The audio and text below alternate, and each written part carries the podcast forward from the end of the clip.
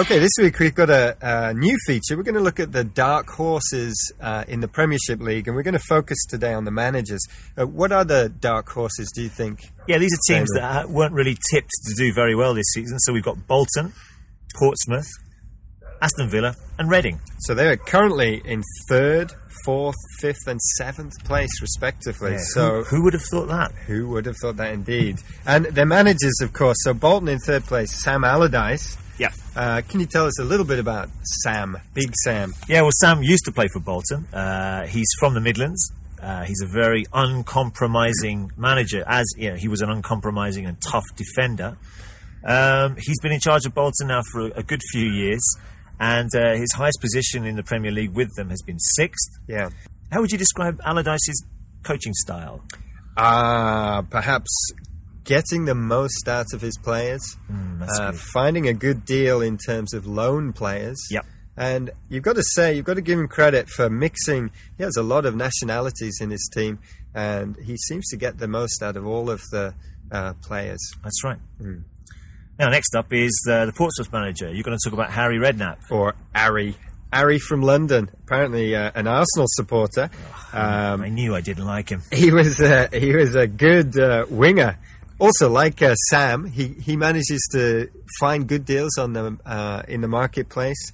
Um, he's known, in fact, for his wheeling and dealing, and he's also known a little bit for moving between clubs uh, when he when it suits him. Famously, mo- moving from Portsmouth to Southampton, their arch rivals, and they're moving straight back again to Portsmouth. So next in fifth place is Aston Villa and their manager uh, Martin O'Neill. Yeah, Martin O'Neill. He's uh, from Northern Ireland. He was born in Derry, and uh, he played for Brian Clough's Nottingham Forest team very successfully.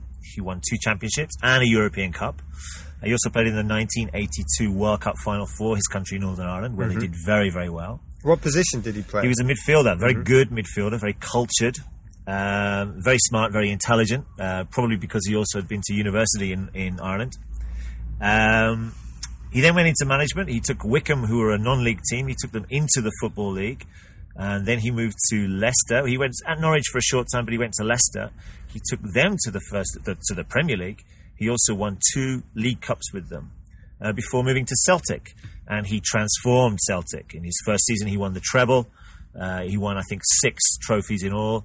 He also took them to the UEFA Cup final, where they lost to Jose Mourinho's Porto in a bad-tempered game. I, I add. I see. Yeah. Well, he's definitely got a good record, hasn't he? Yeah, A lot of pl- a lot of uh, teams would like to have him as their manager. that's right. Uh, he's at Aston Villa at the moment, and he's um, starting to transform them as well. And finally, in seventh place is Reading, uh, whose manager is Steve Coppell.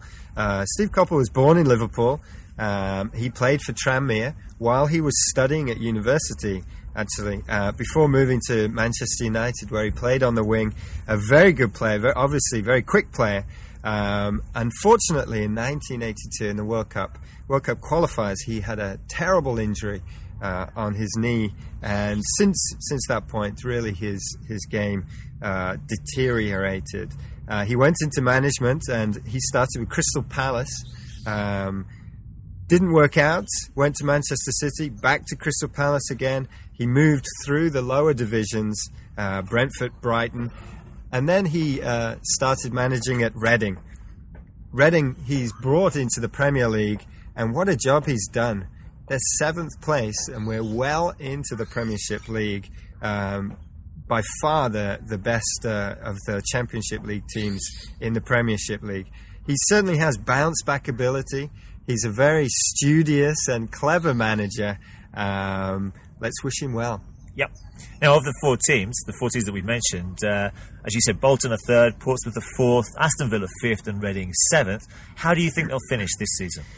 How do I think finish? Well, that's obviously a very difficult question. Let me let me answer it by saying I think Portsmouth uh, may find it difficult to keep up with this pace. They've had a few few shaky results recently, not least against uh, Newcastle uh, pre the last week. I think Bolton will be able to stay up in the top six.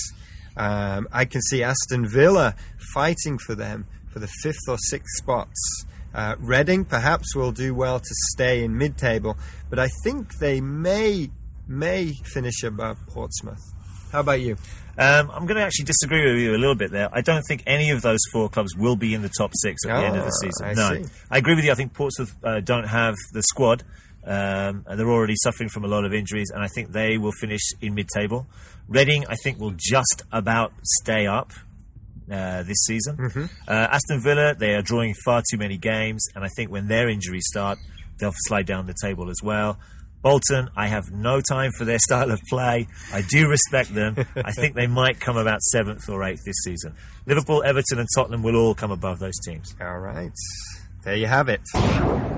You're listening to Languagecaster's Football Podcast. at www.languagecaster.com.